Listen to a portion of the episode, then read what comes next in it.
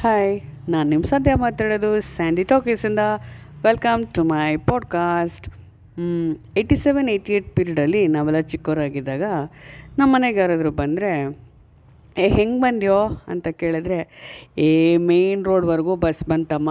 ಅಲ್ಲಿಂದ ಇಲ್ಲಿಗೆ ನಟರಾಜ ಸರ್ವೀಸಲ್ಲೇ ಬಂದೆ. ಏ, ನಟರಾಜ ಸರ್ವೀಸಲ್ಲಿ ಹೋಗ್ಬಿಟ್ರಾಯ್ತು? ಯಾರು ಬಸ್ ಕಾಯ್ತಾರೆ? ಅಂತೆಲ್ಲ ಹೇಳೋರು. ಬಿ ಎಂ ಟಿ ಸಿನ ಅವಾಗ ಬಿ ಟಿ ಎಸ್ ಅಂತ ಇದ್ದರು K S R T C K S R T ಸಿನೇ ಇತ್ತು. ಜಬ್ಬಾರು ನ್ಯಾಷ್ನಲ್ಲು ಉದಯರಂಗ ಅಂತಿಂಥದ್ದು ಇತ್ತೆ ಬಿಟ್ಟರೆ ಈ ನಟರಾಜ ಸರ್ವೀಸ್ ಅಂತ ಯಾವ್ದಾದ್ರು ಬಸ್ ಸರ್ವೀಸ್ ಇತ್ತಾ? ಖಂಡಿತವಾಗಿಯೂ ಇರಲಿಲ್ಲ.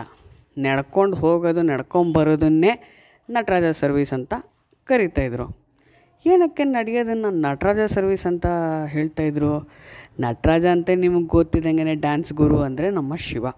ಡ್ಯಾನ್ಸಿಂಗೆ ಪೂಜೆ, ಪ್ರಥಮ ಪೂಜೆ ಮಾಡದೆ ಶಿವನಿಗೆ ಪ್ರಳಯ ರುದ್ರ, ಪ್ರಳಯ ನರ್ತನ ಮಾಡಿರುವ ಶಿವನ ಡಾನ್ಸ್ಗೆ ಮುಂಚೆ, ನೃತ್ಯಕ್ಕೆ ಮುಂಚೆ ಪೂಜಿಸುವ ಗುರು. ಅದನ್ನೇನಕ್ಕೆ ನಡೆಯೋದಕ್ಕೆ ಹೋಲಿಸ್ತಾಯಿದ್ರು ಬಹುಶಃ ಅಪ್ಪು, ಡೌನು ಹತ್ಕೊಂಡು ಇಳ್ಕೊಂಡು ಕಿತ್ತೋಗಿರೋ ರಸ್ತೆ ಮೇಲೆ ಹಾರಿಕೊಂಡು ಬೆವರಿಳಿಸ್ಕೊಂಡು ಕಷ್ಟಪಟ್ಟು ಓಡಾಡ್ತಿದ್ರಲ್ಲ, ಅದನ್ನೇ ನಟರಾಜ ಸರ್ವೀಸ್ ಅಂತ ಕರಿತಾಯಿದ್ರು ಅಂತ ಅನಿಸುತ್ತೆ. ಈಚೆಗೆ ಬಿಡಿ.